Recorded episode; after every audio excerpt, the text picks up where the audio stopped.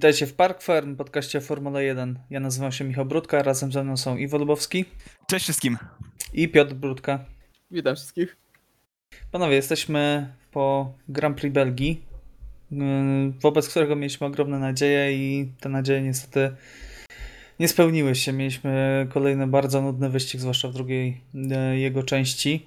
Yy, Jakie są Wasze wnioski, przemyślenia, wrażenia yy, po tym Grand Prix Belgii? Czy to jest yy, mimo wszystko wina toru? Czy tego, że po raz kolejny 10 minut, czy tam 2 godziny po wyścigu yy, na tor zawitał deszcz? E, Czy może te bolidy są po prostu zbyt łatwe w prowadzeniu? E, Piotrek, jak może, może zaczniesz? A żałuję, że, że nawiązałeś do winy toru, bo właśnie miałem zadać pytanie, czy jeżeli tydzień temu się zastanawialiśmy, czy powinniśmy zrezygnować z toru Katalunii, to teraz... A, my się nie zastanawialiśmy. My mówiliśmy, że musi wylecieć. No właśnie, Wybraliśmy także, następców. także no tutaj raczej nie, ta, takiej rozterki nie będzie. No, e, Mercedes, to jest wina głównie Mercedesa ja- i tego, że w pierwszej trójce mamy od e, praktycznie początku sezonu, no pomijając ten pierwszy e, dość szalony wyścig z bardzo dużą ilością awarii. E, mamy cały czas tą samą trójkę, w, w, jeżeli chodzi o podium. Tutaj praktycznie się nic nie zmienia, nie ma żadnych emocji, nie ma między nimi nawet walki przez ostatnie dwa wyścigi, także, także głównie to, to, to sprawia, że te wyścigi są takie monotonne i nawet jeżeli ktoś się wyprzedza, no to zazwyczaj jest ta walka o, nie wiem, dziewiątą, ósmą pozycję, czy jedenastą, dwunastą. E, No i to nie wzbudza jakichś wielkich emocji, bo, bo z przodu nic się nie dzieje. Okej, Iwo, twoim zdaniem y, bolidy są za szybkie? Czy bolid Mercedesa jest za szybki? E, Raczej bolid Mercedesa jest za szybki. Jeszcze wracając do twoich początkowych pytań o Tak. charakterystykę konkretnego toru, no to na ten sezon chyba widzieliśmy tak naprawdę już wszystko, bo widzieliśmy tory trochę bardziej zawiłe, widzieliśmy tory szybkie, torów miejskich nie będziemy mieli, więc y, na dobrą sprawę nie, nie, nie widzę już totalnie miejsca na, na jakąkolwiek różnicę w tym momencie tyle, co y, wyłonił nam się na przykład, y, wyłoniło nam się na przykład Renault, o czym sobie jeszcze potem porozmawiamy, także Spa jest tak dobrym torem. Nie zasnąłem jak w 2018 roku, jakby to jest uważam dobra rzecz, e, ale to może też dzięki Ki- Raikkonenowi, który wyprzedzał e, Fetela, co było ultra satysfakcjonujące dla mnie, e, ale no tak, podczas oglądania tego stwierdziłem, że to jest kolejny nudny wyścig, no i niestety nie mam już nadziei na ten sezon. Oprócz zobaczenia kilku torów, których nie widziałem wcześniej. Jakby to jest dla mnie jak najbardziej ekscytujące, ale nie różnią się one charakterystyką jakoś astronomicznie w porównaniu do poprzednich, więc nie spodziewam się tutaj cudów. Na owalny tor w Bahrajnie? No jest, on obok owalu nie stał, proszę was. Okej, myślę, że o tym też jeszcze porozmawiamy, o tym owalnym torze. Natomiast y, kogo byście w takim razie wyróżnili na plus, kogo y, na minus, tak początkowo, y, jeżeli chodzi o Grand Prix Belgii? Bo jednak mimo wszystko co, coś się działo na torze, tak? Nie było tak, że wszyscy jechali grzecznie obok siebie od startu do mety. Iwo, kogo byś tutaj wyróżnił, kogo zganił?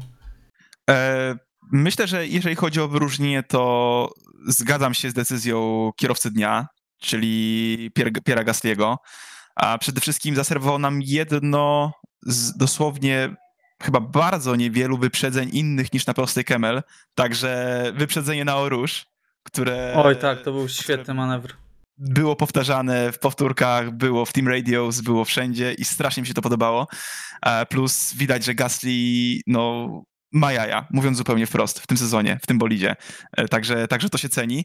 Oprócz tego całe Renault, a charakterystyka toru im pasuje, co, co widać. Ja chyba nawet założyłem, że kierowcą. Ja założyłem, że Daniel Ricciardo będzie kierowcą dnia, e, przepraszam, kierowcą dnia, natomiast został best of the rest, prawda? Więc no, Mhm. byłem, byłem blisko. E, natomiast z całej reszty, no nie chcę mi się chwalić Mercedesa, no bo wiadomo, że mają najlepsze auto w stawce, ale z pojedynczych kierowców to Daniel Ricciardo, e, Esteban Ocon, no i właśnie Pierre Gasly. Okej. E, Piotrek, jak ty oceniasz? Czy no tutaj jeżeli chodzi o przód stawki, to Iwo na dobrą sprawę wszystkich wymienił, kogo, kto tam był do, do pochwalenia, ale ja chciałbym pochwalić e, tak trochę w odróżnieniu od Iwo, chciałbym pochwalić Alfa Romeo za tempo wyścigowe, za to, że skończyli najwyżej e, z zespołów, które mają silnik Renault. Fu, Ferrari. I właśnie, e, właśnie Chcieliby, przed- chcieliby Renault tak, mieć. te, teraz by chcieli mieć Renault. E, Jezu, do czego to doszło. E, e, I naprawdę, i tutaj w szczególności Kimiego Raikkonena, który przyjechał, naprawdę bardzo dobry wyścig. No, koniec końców jego tor, no to tego mogliśmy się od niego spodziewać. Okej. E, Jeżeli chodzi o mnie, to zgadzam się w większości. Ja bym chciał tylko zganić Antonio Giovinazziego, który spowodował niesamowicie y, no, groźnie wyglądający wypadek. Znowu. Znowu na spa. Znaczy, mm, rok temu po prostu w, uderzył w bandę, tak? Nie spowodował jakiegoś to zagrożenia. Też, to też było niebezpieczne. To Tak, też był niebezpieczny wypadek, bo z dużą prędkością tak e, uderzył w tamtą bandę. No, natomiast e, jak można go pochwalić za fantastyczny start, bo zyskał kilka pozycji, e, tak e, no, był to pi- pierwszy raz chyba widziałem w tym miejscu wypadek. E, A oglądam już, oglądałem już kilkanaście wyścigów na spa, także e, no, nie popisał się zdecydowanie e, Antonio. Przechodząc y, już dalej wokół wspomnianych już silników Ferrari, porozmawiajmy po raz kolejny oczywiście o Ferrari, które zaliczyło po prostu no jeden z najgorszych występów, y, jakie ja osobiście pamiętam. E, Wyliczył ktoś tutaj, że pierwszy raz w takim czystym tempie wyścigowym nie zdobyli e, punktów e, od Grand Prix Abu Zabi w 2009 roku. Także jest to absolutnie fatalny wynik i Tor e, Spa obnażył tutaj wszystkie mankamenty e, tegorocznego bolidu, e, który no nie tylko brakuje tutaj silnika, mam wrażenie, bo zarówno mm, Alfa, jak i, jak i Hasy nawet były w stanie rywalizować z Ferrari w trybie wyścigowym. A w trybie kwalifikacyjnym nawet tutaj doszedł Williams, także Piotrek, czy to będzie najgorszy e, sezon Ferrari w e, tej dekadzie, twoim zdaniem? Ja myślę, że już jest. E, I to nawet e, nie chodzi o to, że e, o statystyki, ale e, o kwestie wizerunkowe. To jest kompletna klapa, jeszcze powiedziawszy. Ostatni raz, kiedy się śmialiśmy z tak bardzo z czerwonego samochodu na, w stawce, to mi się przypominają wyczyny Luki Badoera w 2009 roku kiedy wskoczył e, za Felipe Massa na dwa wyścigi e, i dojeżdżał w samym ogonie stawki cały czas, e, no przez te dwa wyścigi. E, Także ja myślę, że to już jest fatalny sezon. E, Jedyny na dobrą sprawę dobry, dobry rezultat to był ten pierwszy wyścig w, e, w, w Austrii.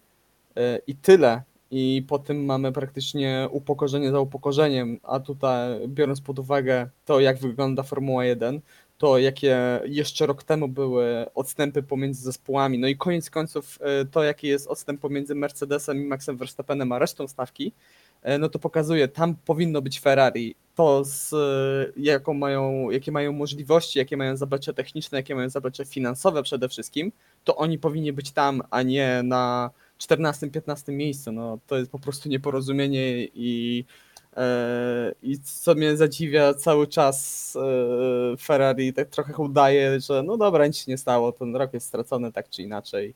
Żyjemy sobie dalej, jest dobra, jeździmy na wyścigi. Nic nie trzeba zmieniać, jest ok. Przyjdzie Sainz, będzie super.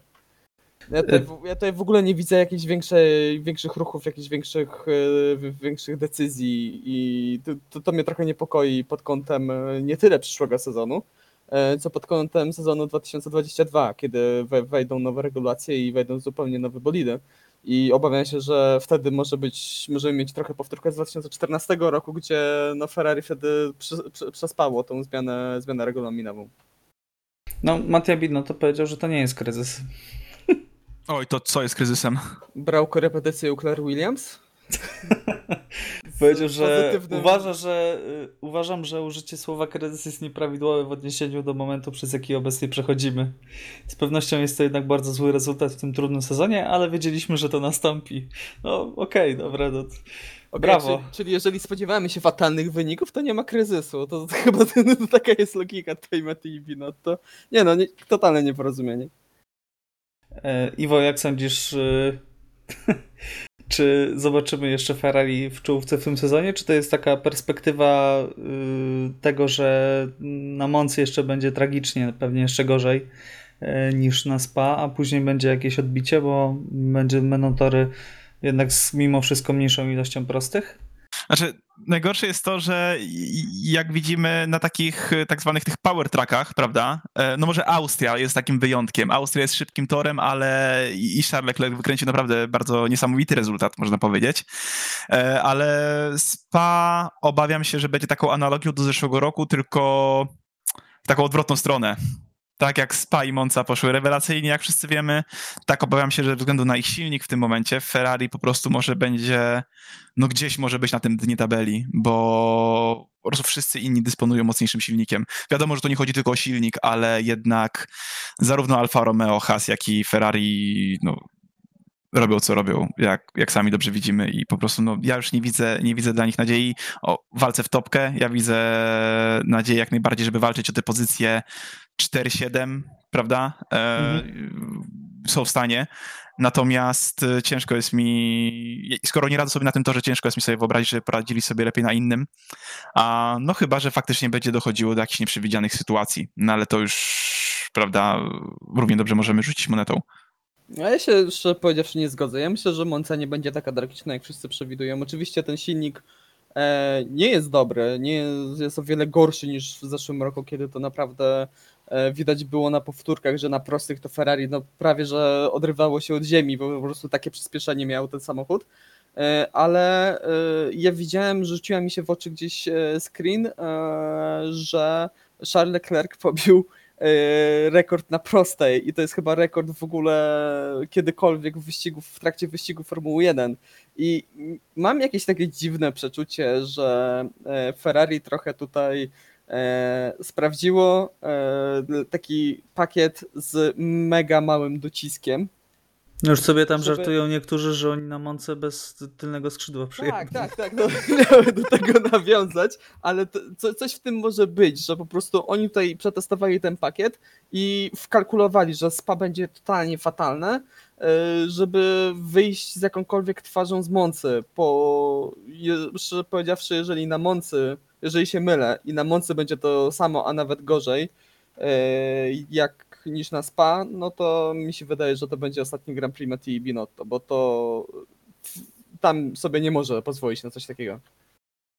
Znaczy, nagle się okazuje, że brak tifosi może być dobrą rzeczą dla Ferrari, bo tam mogłoby dojść do szturmu yy, garażu, tak? I jakichś Zamieszek. rękoczynów. Tak, dokładnie. Z- Zebraliby się tifozi z pochodniami wieczorem.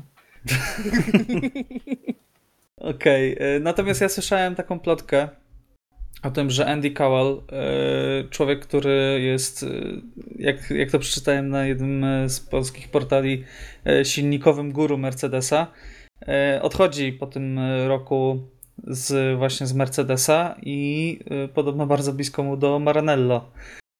Natomiast też czytałem taką opinię, że to już Formuła 1 jest tak teraz skomplikowanym sportem opartym na tak ogromnych niuansach, że jedna osoba nie jest w stanie już tak prze, mm, przechwycić, tak, zrobić aż takiej ogromnej różnicy.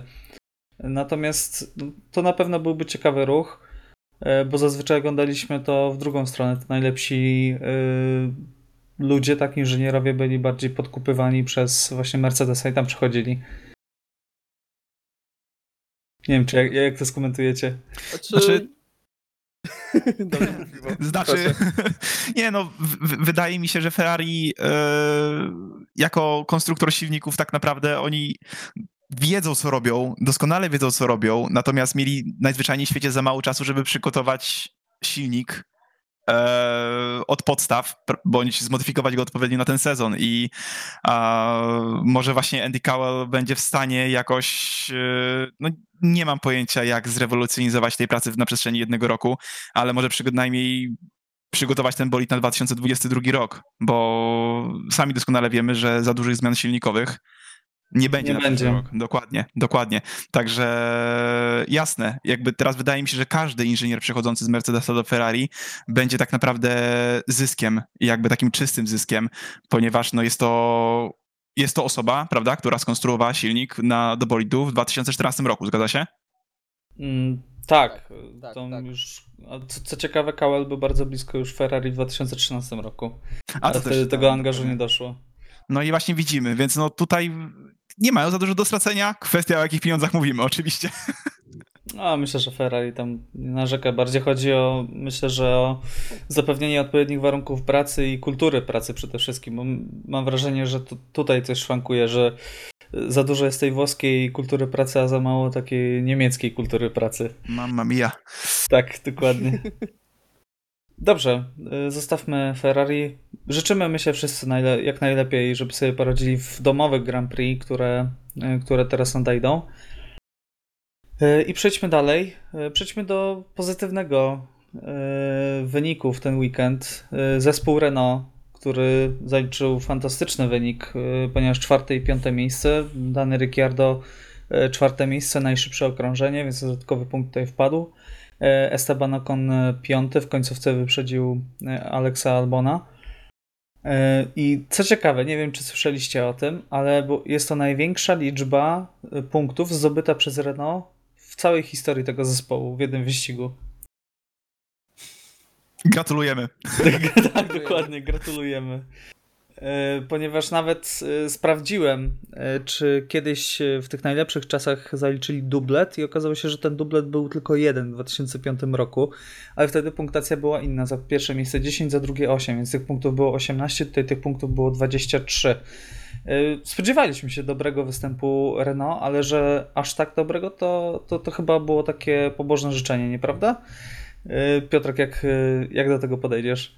No nareszcie, w końcu, Renault się przebudziło i oni powinni być w tym miejscu już na dobrą sprawę od ponad roku i to regularnie, a nie raz na jakiś czas, ale naprawdę e, bardzo dobrze, bardzo się z tego cieszę. E, szkoda, że to właśnie jest kwestia charakterystyki toru, e, a nie jakichś nowych poprawek, e, które dotarły e, do bolidów e, i dzięki temu tak wyniki e, znacznie się polepszyły na korzyść Renault, e, ale miejmy nadzieję, że w najbliższą niedzielę na torze Monza e, znowu dadzą o sobie znać, znowu będzie dobry wynik. No i może tym razem Daniel Ricciardo uda, Danielowi Ricciardo uda się pokonać Maxa Verstappena zarówno w kwalifikacjach, jak i w wyścigu. Bardzo bym tego chciał. Bardzo bym chciał zobaczyć Daniela. Tatuaż?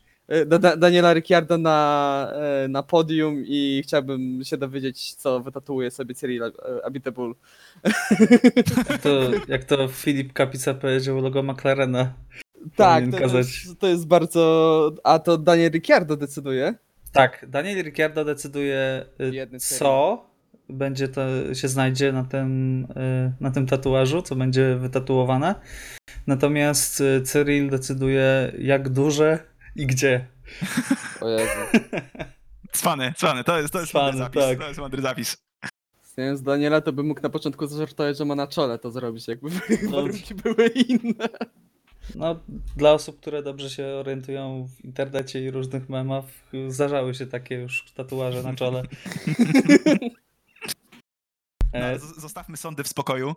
Tak. E, e, znaczy, Kurczę, ja się, strasz... ja się spodziewałem, powiem tak, spodziewałem się, tak jak wcześniej wspomniałem, e, że stawiałem, że kierowcą dnia zostanie Daniel Ricciardo i tutaj tak, taka egzekwo dla mnie jest razem z, z Pierrem Gasly za, za te manewry wyprzedzania. Tak, e, ja widzę taką ana analogię, widzę podobieństwo charakterystyki bolidu e, Renault bo to, że mają mocny silnik, to wiemy. To, że zresztą auta nie wiedzieli do końca to zrobić w poprzednim sezonie przykładowo, to też widzieliśmy, ale teraz charakterystyka ich auta przypomina dla mnie przynajmniej takie zeszłoroczne Ferrari. Nieco osłabione oczywiście, prawda, tak ogólnie, można powiedzieć taką ogólną punktacją. No, Natomiast, natomiast ma taką charakterystykę ze względu właśnie na potężny silnik, jak na zespół środka stawki. Eee, szkoda, że nie trochę mniej awaryjny, co już widzieliśmy na, podczas treningu. To nie pamiętam, który to był trening, gdzie Daniel Ricciardo po osiągnięciu naprawdę świetnego rezultatu musiał od razu zjechać na bok. Szkoda, eee, bo, bo zawsze, zawsze sprawia to jakieś obawy przed wyścigiem. Ale bardzo przypomina mi właśnie ten bolid zeszłoroczne, zeszłoroczne Ferrari. Obawiam się tylko właśnie, że dobre rezultaty możemy zobaczyć. Znowu negatywnie do tego podchodzę, ale obawiam się, że znowu pozytywne rezultaty możemy zobaczyć tylko na Monzie, a reszta będzie dalej gdzieś taką walką w, w takim zbitym środku. Nie wiem, czy też to widzicie, czy, czy, czy to też głównie chodzi o silnik?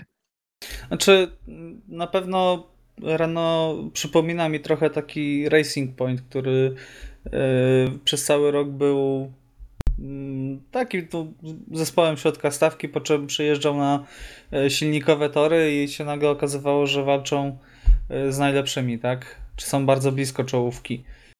I sam Daniel Ricciardo powiedział, że spodziewali się, że będzie dobrze, ale że nie aż tak.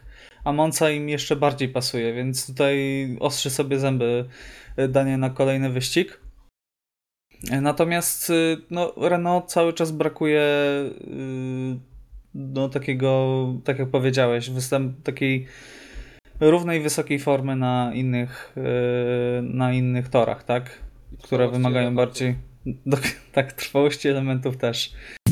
Y, Od razu mi się, mam przy, przypomina mi się ten Bahrain, kiedy im się wyłączyły bolidy jeden po drugim. Mi jeszcze pamiętam odpadająca lotka w 2019 podczas testów. Tak, Tak. losowo odpadająca lotka DRS-owa. Mm, Dobrze, także czekamy na ten tatuaż, prawda? Może się uda. Oj, może będzie Shui.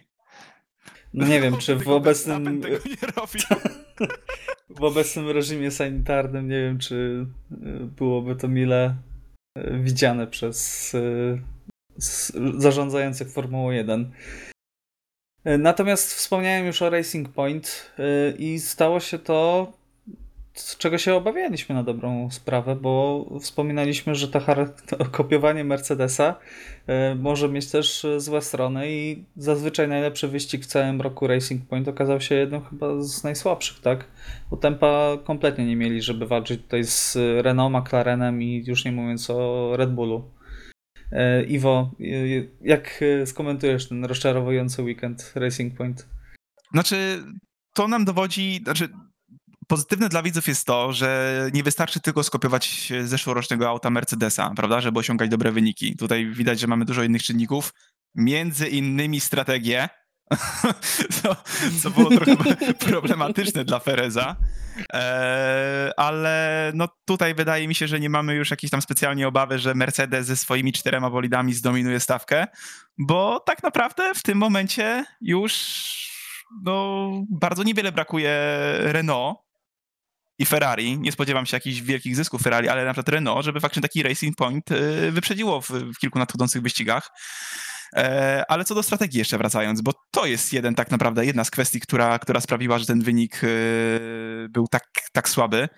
Ja mam wrażenie, że inżynier y, Pereza miał chyba bardzo duży ból, ból żołądka podczas tych pit stopów i totalnie nie wiedział, co zrobić z tym kierowcą, bo Perez sam po wyścigu nie był w stanie wytłumaczyć tak naprawdę tej strategii.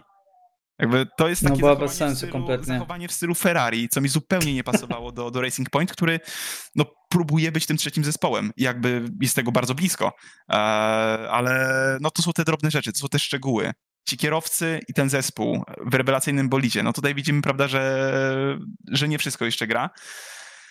No, pff, co powiedzieć, no zobaczymy, zobaczymy na Monzie. No Monzie, Monza ma analogiczną charakterystykę i, i, i pytanie, czy tutaj Racing Point się faktycznie odkuje. No nie jest to normalna sytuacja, kiedy jedziesz na najbardziej miękkiej mieszance, na której startowałeś, na 11 okrążeniu jest safety car, a ty nie zjeżdżasz e, po świeże opony twarde. Podpatrzyli tak chyba jak wszyscy. z zeszłego wyścigu, wydaje mi się, który wyjechał na miękkich oponach 35, 7 okrążeń, nie pamiętam już. Strasznie długo jechał wtedy Sebastian Vettel. Tak, ale jeszcze tutaj dochodzi jedna kwestia, ponieważ e, Renault y, poprosiło FIA o y, odwołanie tego odwołania, czyli wycofanie tego protestu do wyroku. E, jak myślisz, Piotrek, czy możemy tutaj też patrzeć pod takim kątem zakulisowych rozgrywek, e, że jakoś się dogadano, że trochę Racing Point spuści z tonu E, żeby ten, żeby nie, wywo nie wywoływać jeszcze większej afery? Powiem tak, ja bardzo lubię teorie spiskowe, eee, ale rzadko je głoszę na poważnie, że tak powiem, bardziej to jest kwestia jak takie e, prześmiewczo, eee, ale tutaj to znając Formułę 1, znając przeróżną ugodę, chociażby ugodę silnikową Ferrari eee, z przerwy zimowej w tym roku, E, to jest to możliwe. Jest to prawdopodobne i to jest nawet dosyć mocno prawdopodobne, chociaż z drugiej strony e, no, inne zespoły też rozwijają swoje konstrukcje. To jest dodatkowo utrudnione w tym roku, oczywiście, ze względu na to, jak upakowany mamy ten kalendarz. E, jednocześnie, no, Racing Point, no, ciężko rozwijać cudzy bolid. To nie jest takie proste. No czekasz na zużyte części, przemalowujesz i tyle. No, no w sumie już, już z tylnym skrzydłem trochę tak robili w trakcie tego roku, ale yy, zobaczymy. No może mi się wydaje, że tutaj trochę się splotło. Raz, że nie mieli takiego dobrego tempa, bo Spano jest charakterystycznym torem to nie jest taki tor chociażby jak Monza. Oczywiście to są bardzo wysokie prędkości e, rozwijane, ale mamy ten drugi sektor, który, w którym musisz mieć mnóstwo docisku, naprawdę bardzo dużo tam trzeba docisku, masz bardzo szybkie łuki, zakręty. E, także zobaczymy, zobaczymy jak na Moncy im wyjdzie. Mi się wydaje, że na Monce będą mocniejsi paradoksalnie niż, niż tutaj. No i może lepiej, lepiej dowiozą to strategicznie, bo tak jak w zeszłych latach, no właśnie Racing Point zawsze bardzo dobrze wyglądało, po właśnie pod względem strategicznym, tak już któryś raz w tym roku, kiedy mówimy, że, e, że mają po prostu słabą strategię, że pod względem właśnie strategicznym oni trochę się gubią, kiedy jest większe zamieszanie na torze. Okej, okay. Mm, to zobaczymy, będziemy bacznym okiem spoglądać w stronę różowego Mercedesa. E, podczas Moncy. Zobaczymy, czy pójdzie im lepiej. E, natomiast e, zostawmy różowego Mercedesa i przejdźmy do białego Red Bulla. Do Alfa Tauri i świetnego Piera Gasliego. Jak sądzicie, czy Pier takimi naprawdę fantastycznymi występami, bo pragnę zauważyć, że narzekaliśmy, że Gasly jest chimeryczny, jeżeli chodzi o wyprzedzanie, a tutaj no, dołożył taki manewr na Perezie w, przy wejściu na Orusz, kiedy Perez naprawdę go ścisnął mocą do ściany, że no, zrobiło to na wszystkich ogromne wrażenie. I mimo tego, że strategia absolutnie została jego zepsuta przez e, safety car, to był w stanie dojechać e, w punktach i zrobić sobie taki e, ciekawy wyścig dla niego, tak? Czy waszym zdaniem jest tutaj jakaś szansa drugiej, drugiego pobytu w Red Bullu i zastąpienia no jednak blada wypadającego Alexa Albona. E, Iwo, jak sądzisz? Znaczy, ojej, to jest ciężkie pytanie, bo tak jak danie drugiej szansy kierowcy w zespole niższym, prawda, czyli właśnie Kwiat w Alfa Tauri, to jest inna sprawa, jedna sprawa, ale danie drugiej szansy w Red Bullu, a nie wiem, czy kiedyś miało coś takiego miejsce, to wy musicie mi oświecić. Formule 1 nie. Formule Generalnie 1 nie. Formule 1 przez lata Red Bull, no i w sumie oficjalnie do dzisiaj e, Red Bull jest chyba jedyną ekipą, która, jedynym koncernem, który ma dwa zespoły. No właśnie, więc nie wiem, czy tak naprawdę będą, będą wchodzili drugi raz do tej samej rzeki, a, bo no, będzie kolejny bolid, do którego znowu się nie przysiądzie. A co ciekawe, podobno Gasly w, tym, w tej Alfa Tauri czuje się tak, jak czuł się w Red Bullu pod kątem prowadzenia w zeszłym roku. Więc co jest grane? Może się, może się nauczył. Presja. Albo inna presja. To też jakby robi swoje. Umówmy się. I, inni ludzie, inni inżynierowie, inni, inne oczekiwania, no też inne pieniądze, ale no, gdzieś spokojniejsza głowa i to pewniejsze miejsce w zespole. No w tym momencie tak naprawdę, no śmiało można powiedzieć, że Piergasti jest tym kierowcą numer jeden przynajmniej pod kątem punktów, ale domyślam się, że cały zespół tak na niego spogląda, no bo staje się gdzieś tą gwiazdą zespołu, jest tą gwiazdą zespołu. Ale ja bardziej stawiałbym, że Pierre Gasly prędzej gdzieś e, ten kontrakt rozwiąże na rzecz przejścia do innego konstruktora. Jakby uważam, mhm. że to jest realniejsze niż przejście do Red Bulla. Okej. Okay. No ja jestem ciekaw, jak na to patrzy Piotrek i Helmut Marko przede wszystkim. Piotrek, jak sądzisz? Jakbyś był Helmutem Marko, to dałbyś drugą szansę Pierowi?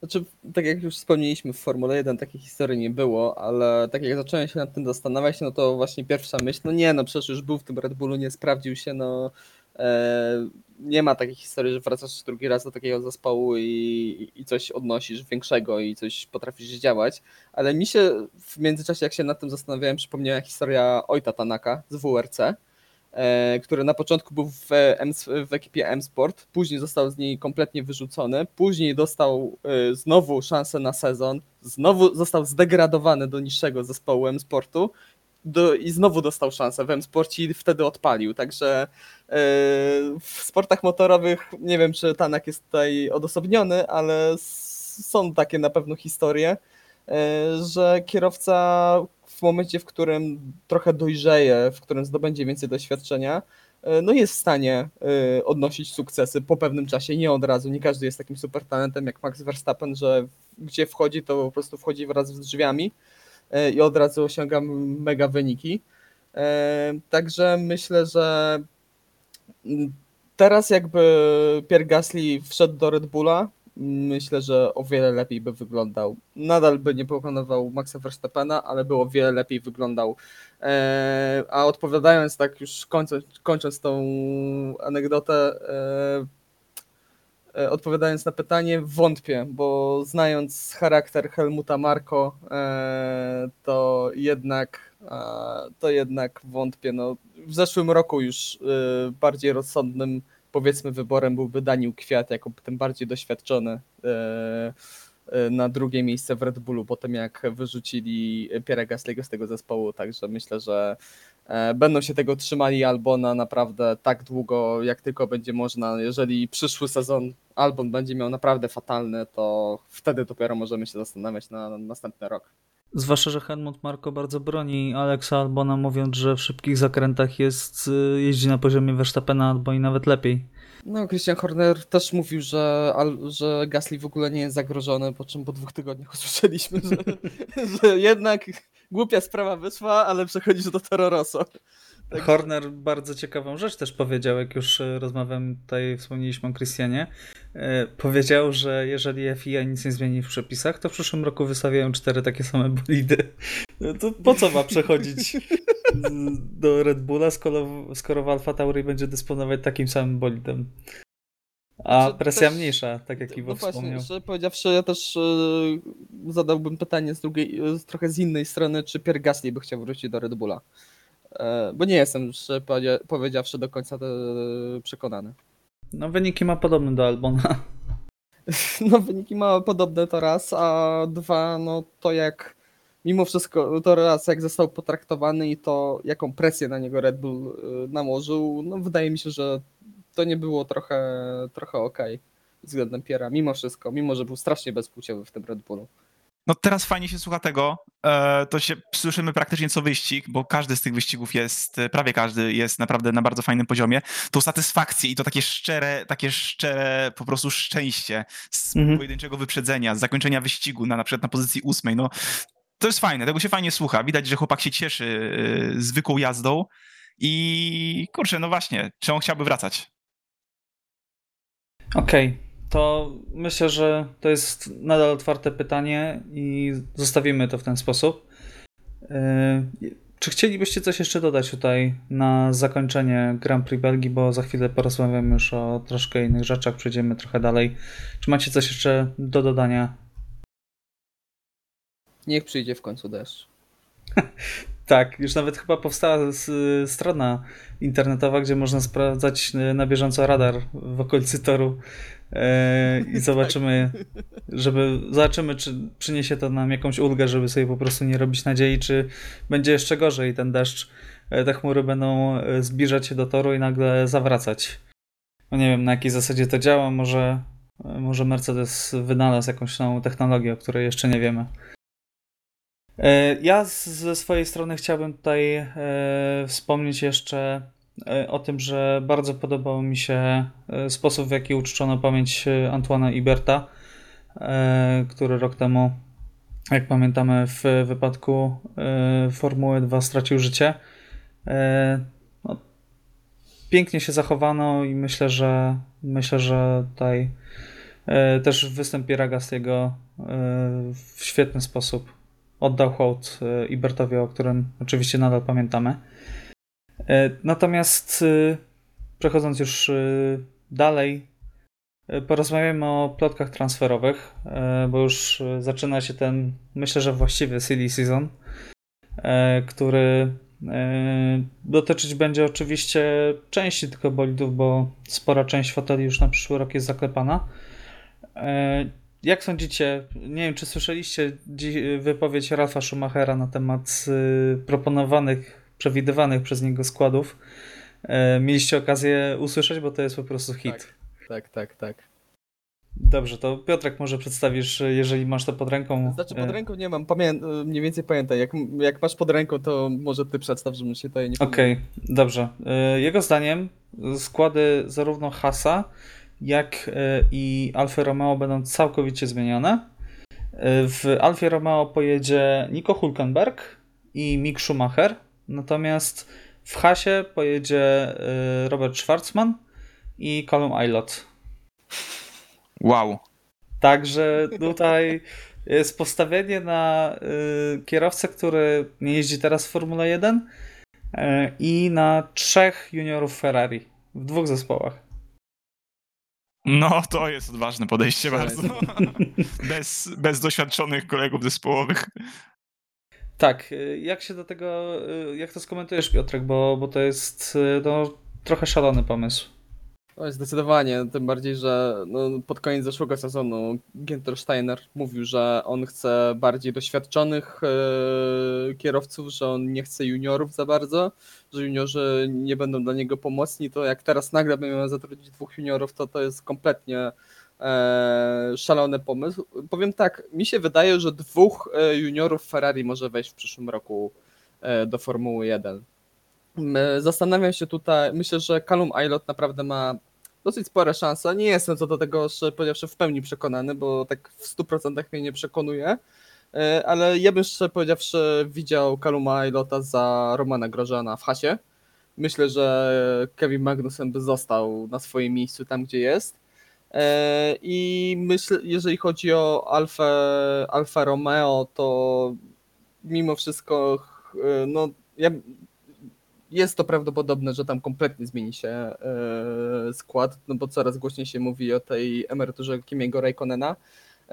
Mi się wydaje, że najbardziej prawdopodobnym na chwilę obecną składem jest Hulk i Schwarzman. Mnie Mick Schumacher do końca nie przekonuje również. Mm, ale wiesz, że tutaj dochodzi ja wiem, kwestia, ja że to Schumacher. Dokładnie, tym bardziej, że będzie miał piątkowy trening w najbliższym, w najbliższym czasie, Mick Schumacher. E, no ale Schwarzman w swoim debiutanckim sezonie w tym samym zespole pokazuje, że no jest e, kierowcą bardziej kompletnym, bardziej wyważonym, bardziej spokojnym. E, ma też zazwyczaj lepsze tempo. No widać, że tutaj zarówno pod względem mentalnym i pod względem czysto prędkości i talentu no, przewyższa Niemca. E, zobaczymy też e, kwestię Roberta Kubicy i ile Orlen będzie gotowy wyłożyć pieniędzy, jak bardzo będzie zdeterminowany, żeby e, załatwić to miejsce Robertowi, no bo no niestety tak wygląda teraz ta sytuacja, że, w, że zarówno Sergio Perez jest przymierzany do tego fotelu, chociaż coraz mniej i Nico Hulkenberg, no to w zestawieniu tych trzech kierowców, no Robert niestety z wielkim bólem serca to mówię, no wypada najgorzej w tym zestawieniu. A jeszcze jeżeli chodzi o takie transfery, plotki, to mi się wydaje, że Yuki Tsunoda wskoczy do Formuły 1 za Daniła Kwiata. Mhm. Tak, też mi się wydaje, zwłaszcza, że tutaj e, no, mamy nie najlepsze e, relacje między Helmutem Marko a Daniłem Kwiatem, który już tutaj... Tak, bardzo delikatnie. Natomiast no, mamy też wypowiedzi, tak? Franz już powiedział, że Tsunoda prędzej czy później e, pojedzie w Alfa Tauri. Natomiast no, Tsunoda też swoimi występami no, radzi sobie coraz lepiej, tak? W ostatnich dwóch weekendach dwie wygrane, tak? Dwa wygrane wyścigi. O ile mnie pamięć nie myli. Na pewno wygrał w sobotę, tak. tak. Wygrał w sobotę i wygrał w, w, w, w niedzielę zeszłą. Mhm. Także też przekonuję tymi występami, że warto na niego postawić. E, także jest ten jeden, pojawił się ten jeden junior Red Bulla, na którego, no, którego kusi e, e, po, posada, zwłaszcza, że jest to Japończyk, a wiadomo, że Honda też pewnie jakieś tam naciski kładzie na to. No tak. Iwo. Honda, Honda gdzieś tam już jakby słynie z tego, prawda? Z, z, z tego, aby wciskać e, w cudzysłowie, czy nie w cudzysłowie, e, kierowców do, do swoich e, bolidów, czy właśnie na motory, bo tutaj chciałem przytoczyć właśnie sytuację, jaka występuje w, w MotoGP, gdzie e, Takaki Nakagami e, dołączył też e, właśnie z MotoGP, dosyć szybko wkroczył do Hondy, do, z, z Moto2 do MotoGP, po tak naprawdę zaledwie, jak pamiętam, chyba dwóch zwycięstwach jedynie w niższej serii, ale też pod naciskiem e, producenta. I no tutaj faktycznie jest to prawdopodobne, to co mówicie. Ja w ogóle tak naprawdę jeszcze miesiąc czy dwa miesiące temu nie myślałem totalnie o tej opcji, e, ale no nie ma chyba w tym momencie realniejszej. Co do reszty, a kurczę, ja mam te same obawy co Piotrek, te same, te same, te same obawy co Piotrek, czyli rozum mówi, że rozum, rozum i serce mówią, że tak naprawdę w którymś z bolidów z silnikiem Ferrari powinien siedzieć Schwarzman, bo no jak rakieta przechodzi przez serie juniorskie.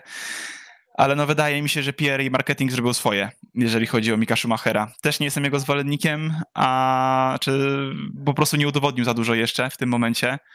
No, no ale tutaj już po prostu nie chcę się powtarzać. E, co, co do reszty, to tak naprawdę najbardziej zaskakuje mnie to, że chyba ucichły jakieś informacje, plotki na temat Fetela. To wszystko miało się rozegrać tak. na SPA jakby na to czekaliśmy.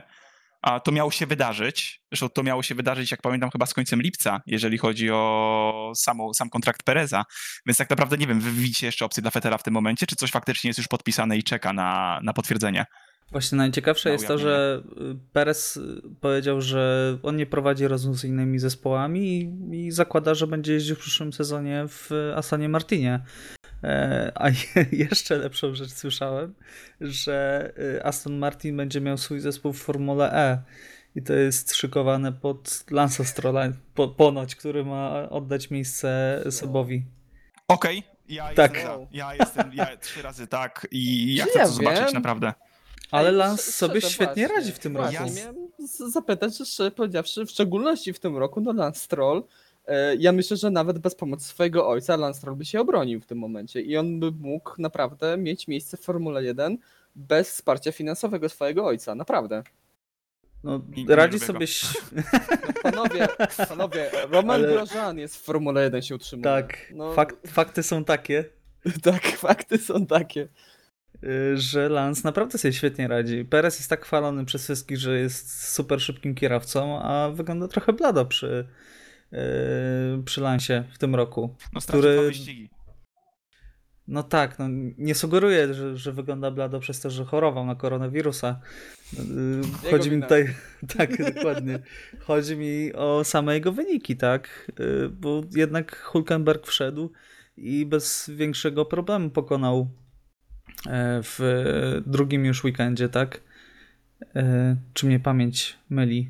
Nie, no, w drugim weekendzie po, pokonał y, Lansa w kwalifikacjach, a w wyścigu spadł za niego tylko przez no, wibracje, które się pojawiły w jego oponie, także też Perez jakoś nie wypada fantastycznie, a prasa ma dużo lepszą od Lansa, który jest po prostu traktowany jak no, syneczek tatusia, który dostał fotel, bo miał taki kaprys no ma największą łatkę paydrivera i to w, macie rację, gdzieś tam o tym myślę, tak, no osiąga fajne rezultaty, ale widzicie jak to działa. To na przykład zadziałało na mnie, jakby ja cały czas mam u niego wlepioną łatkę paydrivera i jakby jest osoba, której nie lubię słuchać, jest to osoba, która nie jest medialna, ale no, no jeździ dobrze. No może stąd ten brak mój entuzjazmu, ale szczerze chętniej dalej właśnie między innymi przez to zobaczyłbym jednak duet y, Perez-Vettel.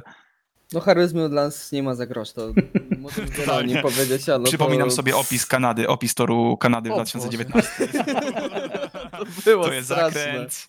Tutaj Nie, wciskamy to, gaz to, to brzmiało skręcamy. jakby karawanem jechała, nie bolidem Formuły 1. Jakby za karę to wszystko robił. To jeszcze jego domowe Grand Prix, to było, to było najgorsze. E, No, szczerze powiedziawszy, to też e, na niekorzyść Lance Strolla e, działa to, to, jakie miał wejście do tego sportu, bo ten jego pierwszy sezon nie był jakoś strasznie przekonujący. Oczywiście był szalony wyścig w Baku w, w Williamsie, gdzie zdobył podium. No już jest lepszy od Hulka. No, no dokładnie. E, Ale, ale no, popełniał sporo błędów, często nie dowoził tych wyników, było wiele gorszy wtedy od Felipe Masy, także, także to głównie ta, ta łatka została mu przyklejona. A jeszcze tak na sekundę wracając do e, Schwarzmana i Schumachera, to moim zdaniem jedyną szansą dla Schwarzmana, żeby e, dostać w przyszłym roku miejsce w Formule 1, e, to jest wygranie mistrzostwa w Formule 2 bo e, wtedy, szczerze powiedziawszy, no, no nie wytłumaczy się z tego Ferrari. To nie ma możliwości, żeby... Ferrari się musi tłumaczyć ze swoich decyzji. Znaczy, no, teoretycznie tak, no ale z drugiej strony ty też musisz, jak masz taki talent, gościa, który wygrywa po kolei F4, F3 i wygra tutaj F2, e, to jeżeli nie dasz mu miejsca, to ktoś inny go przejmie. No pewnie tak.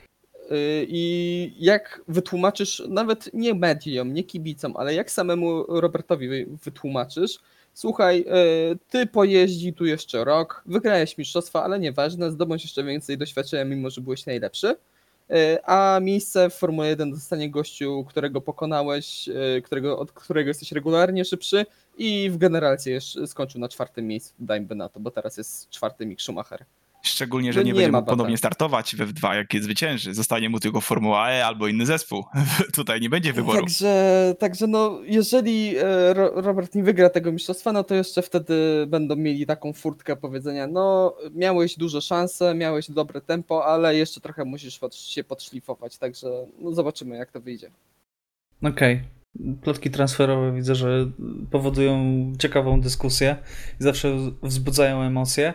No jak mamy E, takie wyścigi, no to błagam się, no o czym Dobrze, porozmawiajmy o wyścigu, który będzie w e, grudniu, 6 grudnia. E, Bahrain i to słynna e, pseudo-owalowa, żeby już nie drażnić Iwo, pseudo-owalowa nitka. E, Dla tych, którzy nie słyszeli, nie wiedzą, e, jest to zmieniona nitka toru w Bahrajnie, która polega na tym, że składa się tor wtedy praktycznie z samych prostych. Jest tylko dosłownie kilka, e, kilka zakrętów. I czas okrążenia jest szacowany na 55 sekund, co będzie absolutnym rekordem, a liczba okrążeń wyniesie 87. E, Jak się e, do tego odnosicie? Czy ten rok jest po prostu takim idealnym e, miejscem, żeby wypróbować coś takiego, taką nitkę? I jak będą wyglądały kwalifikacje, kiedy każdy będzie chciał w ostatniej chwili to najlepsze kółko wykonać? Piotr, jak to skomentujesz? O Jezu, już te kwalifikacje. Już w tym roku w Formule 3 już, już się zaczynało, były korki w bastop. E, ja jestem ciekawy, co będzie w niedzielę, e, ale jestem niesamowicie ciekawy tej nowej nitki w Bahrajnie.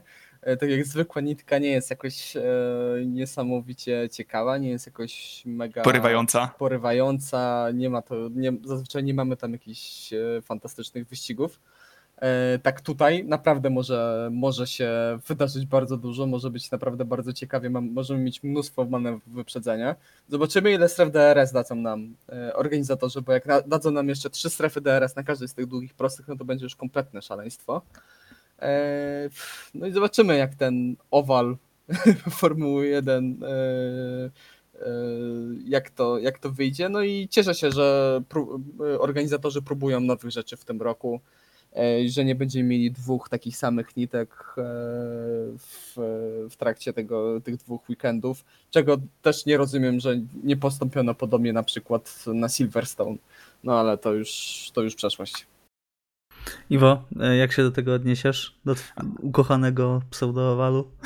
Znaczy, ja się cieszę, że jest nowy tor, przede wszystkim. Ja się cieszę, że jest nowy tor. Ja bym sobie życzył tylko, żeby jeszcze jeden tor znaleźć w miejscu Abu Zabi, E, nie, no dobra, już tutaj nie przesadzajmy, ale kurczę, mamy coś nowego, mamy ekstremalnie szybkie kółka, bardzo dużą ilość okrążeń.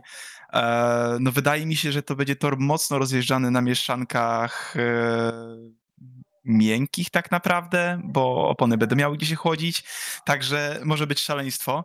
E, czekamy, czekamy, jakby jestem totalnie ciekaw, co się stanie. E, i tak jak początkowo bałem się o nudę, to im dłużej o tym myślę, to chyba nie będzie mi się nudził żaden nowy wyścig, w sensie żaden nowy tor. No, Mercedes y, będzie dublować po siedmiu okrążeniach pewnie. Ale co się będzie działo? Ojejku. Ale Oj. właśnie paradoksalnie rzecz biorąc, to Mercedes może tam mieć e, trochę problemów. No, znaczy, no, nie, no bez przesady. E, Renault już czeka, tak? Tak, Renault, Renault wygra. Daniel Ricciardo wygra ten wyścig. E, Ale właśnie paradoksalnie rzecz biorąc, wydaje mi się, że Mercedes tam nie będzie miał takiej gigantycznej przewagi jak w każdych torach. No bo gdzie oni teraz zyskują? W zakrętach, w szybkich łukach, to tam odjeżdżają. Znaczy, mam wrażenie, że oni tak ustawili bolid y, w ten weekend, wiesz? No możliwe, no. Znaczy teraz się łudzimy, a później znowu będzie Get in there Lewis na koniec wyścigu, także zobaczymy. Ja też jestem ciekawy, jak to wyjdzie pod względem wytrzymałości jednostek napędowych, bo to będzie naprawdę bardzo ciężkie dla inżynierów i dla zespołów. Okej, dobrze. Mm, Czyli czekamy niecierpliwie. Bardzo, bardzo. Mamy Bardzo. nadzieję, że tutaj Mikołaj przyniesie fajny prezent w, w fajnym wyścigiem, tak? E, Dobrze. y, W weekend mamy Monce. y, W weekend mamy Grand Prix Włoch. Także jakie są Wasze przewidywania? E, Kto będzie najlepszy, najszybszy? zrobimy to, zrobimy to, mimo wszystko. E, Kto zostanie kierowcą dnia? Piotrek, jakie są Twoje przewidywania? Na Lansa Strolla już nie postawię drugi raz, to już na pewno nie. Nie opłaciło się. Oj nie, nie, nie. No deszczu nie było, to wszystko dlatego. E, ale wracając, e, będzie zabawnie w sobotę w trakcie kwalifikacji. To Tak, ja czekam na aferę, naprawdę. Znaczy ja myślę, że tutaj już sędziowie zadziałają tak, żeby tego nie było, e, żeby drugi raz się to nie powtórzyło, że powiedzą, że będziemy sypali karami to od lewej do prawej, jak coś takiego się A będzie te pseudo zablokowane opony na pierwszym zakręcie renówki? O Jezu, już sobie to przypomniałem. Nie no, e, ale tak poważnie to wyścig, no znowu pod dyktando Mercedesa pewnie będzie. E, trochę za nimi e, coś czuję, że Renault, jeżeli ich zapowiedzi zapowiedzi głównie Daniela Ricciardo się sprawdzą, że Renault e, powalczy tutaj z Red Bullem o ostatni e, stopień podium i zobaczymy, zobaczymy. Okej, spojrzałem na pogodę. Ale to jest Michał, no we wtorek, Tak, wiem, we wtorek tak. tydzień temu, dokładnie tydzień temu przed SPA mieliśmy 100% ciężki deszcz, burze, wszystko tam było, tam miał być po prostu opony na monsun powinny być przygotowane według tych, Na tajfun. na typhoon, na monsun, na wszystko. E, No, w niedzielę jest 30% szans na deszcz. W sobotę ma być ładna pogoda. Ja nawet nie chcę. Ja tylko nie chcę mówię. wiedzieć. Tak, a się skończyło, że popadało tylko w trakcie kwalifikacji F3 w piątek. Ech, Dobrze. y, Piotrek, y, przewidywania już takie stricte. Y, Zwycięzca kwalifikacji, wyścigu i kierowca dnia. e, Hamilton, Bottas, e, Ricciardo. Okej. y, Iwo, jakie są twoje tutaj przewidywania? Y, Najpierw ogólnie, a później konkretnie. Znaczy, nie spodziewam się jakiegoś e, dużego zaskoczenia. Może faktycznie rozwinięcia Renault, bo no, tutaj już widzieliśmy preludium i chciałbym to zobaczyć po prostu, szczególnie te może szanse na podium dla, dla Daniela. Eee, ale ja, nie, ja już to powtarzam za każdym razem, tydzień po tygodniu. Ja nie chcę się nastawiać na nie wiadomo co, bo znowu się zawiodę. Eee, a Monza jest jednym z moich ulubionych torów, bo bardzo lubię charakterystykę takich torów, jak już wielokrotnie powtarzałem. Eee, tylko lubię taką charakterystykę torów, kiedy kilka aut w czołówce ze sobą walczy, także no tutaj definitywnie uważam, że Mercedes zdominuje, chyba że no, może dojdzie do czegoś w zakręcie pierwszym. Może. Ale strasznie grzecznie ostatnio jeżdżą kierowcy. tak, tak, tak. No skoro ma ten jeden. Skoro nie mogą Mercedesy używać na swoich teammateach przycisku wyprzedzania, to, to ja nie wiem w takim razie, gdzie ma być zabawa. Eee, chyba, że Bottas się zbuntuje, no ale no, do tego musi zapuścić jeszcze Nie brodę. no, błagam cię. Nie, myślę, że nie. nie. Nie, Nawet Piotrek nie. powiedział, że nie. Oj, Piotrek już stracił nadzieję. Mimo, że postawił, że wygra wyścig Bottas. Bo na Nie. starcie go wyprzedzi. No. Albo będzie miał Hamilton na awarię pierwszy raz od nie wiadomo kiedy. A, i wtedy, jako że się umówili, to Hamilton nie będzie mógł użyć przycisku wyprzedzania, prawda? To widzę. tak, oczywiście. tak jak najeżdżanie na kerby w Austrii. Tak, dokładnie. E, Nie, a z takich realnych, takich już naszych statystyk, to wydaje mi się, że kwalifikacje wygra Hamilton. E, zaryzykuje, jednak może kierowcy będą ze sobą bardziej walczyć i wygra Max Verstappen, a kierowcą dnia zostanie Daniel Ricciardo. Teraz byłem bardzo blisko tego, ale, ale nie, wygo- nie wyszło. No to znowu szalony jesteś, bo jak Verstappen wygra z Mercedesami, to zostanie kierowcą dnia. Tak to działa. Ale jak Ricciardo stanie na podium, uważam, że no tutaj może mieć duże szanse. Lekceważysz Holendrów. Iwo będzie dzwonić po całej rodzinie, żeby głosowali po prostu na Ricciardo. Dobrze, y, jeżeli chodzi o mnie, to y, stawiam tak, że Zaskocz kwalifikacje... nas. Nie, no przestań, nie chcę przegrywać aż tak. Y, Hamilton, wyścig... Ależ kuszą inne opcje, ale postawię Hamilton, a kierowcą nie dany Ricciardo, także totalnie bezpiecznie y, stawiam. Y, I czy coś jeszcze ch- chcielibyście dodać, bo będziemy powoli kończyć? Czy podliczasz na bieżąco te nasze punkty? Y, Tak, Yy, Ale- Jak to wygląda na razie? Czy nie jesteś przygotowany? Nie jestem teraz przygotowany. Na, na, na Przygotuję tydzień się na będziesz. następny odcinek, tak. Tak, zrobię tabelkę w Excelu i przeliczę wszystkie punkty od początku. Okej. Może E, sobie wszyscy ciekawszego wyścigu niż te trzy ostatnie. Po prostu. Tak, Ja się Błagam. cieszę, że wraca w WRC, to będę, będę miał zapasowe emocje w innej kategorii. E, tak i polecamy ogólnie wszystkim. e, Jeżeli macie czas, obejrzyjcie Formułę 2. Tak. Bo to są naprawdę fantastyczne wyścigi, e, bliskie ściganie, dużo się dzieje i warto poświęcić czas, bo wyścigi nie są aż takie długie jak Formuła 1. e, Także, także serdecznie polecamy. No, Ja, który nie byłem e, przekonany do, do Formuły 2, też zacząłem oglądać częściej i zwracać też uwagę na te niższe kategorie wyścigowe, bardziej, że tak powiem, uczuciowo. Także polecam serdecznie. Natomiast podsumowując już, dziękujemy Wam za uwagę. Słyszymy się e, za tydzień zapewne e, po Grand Prix Włoch, które mam nadzieję będzie świetnym wyścigiem. E, O Grand Prix Belgii i o tym, co się dzieje w Formule 1 rozmawiali Piotr Brudka, Dziękuję bardzo. Iwo Lubowski Dzięki. Do usłyszenia za tydzień. i Michał Brudka. Trzymajcie się, cześć.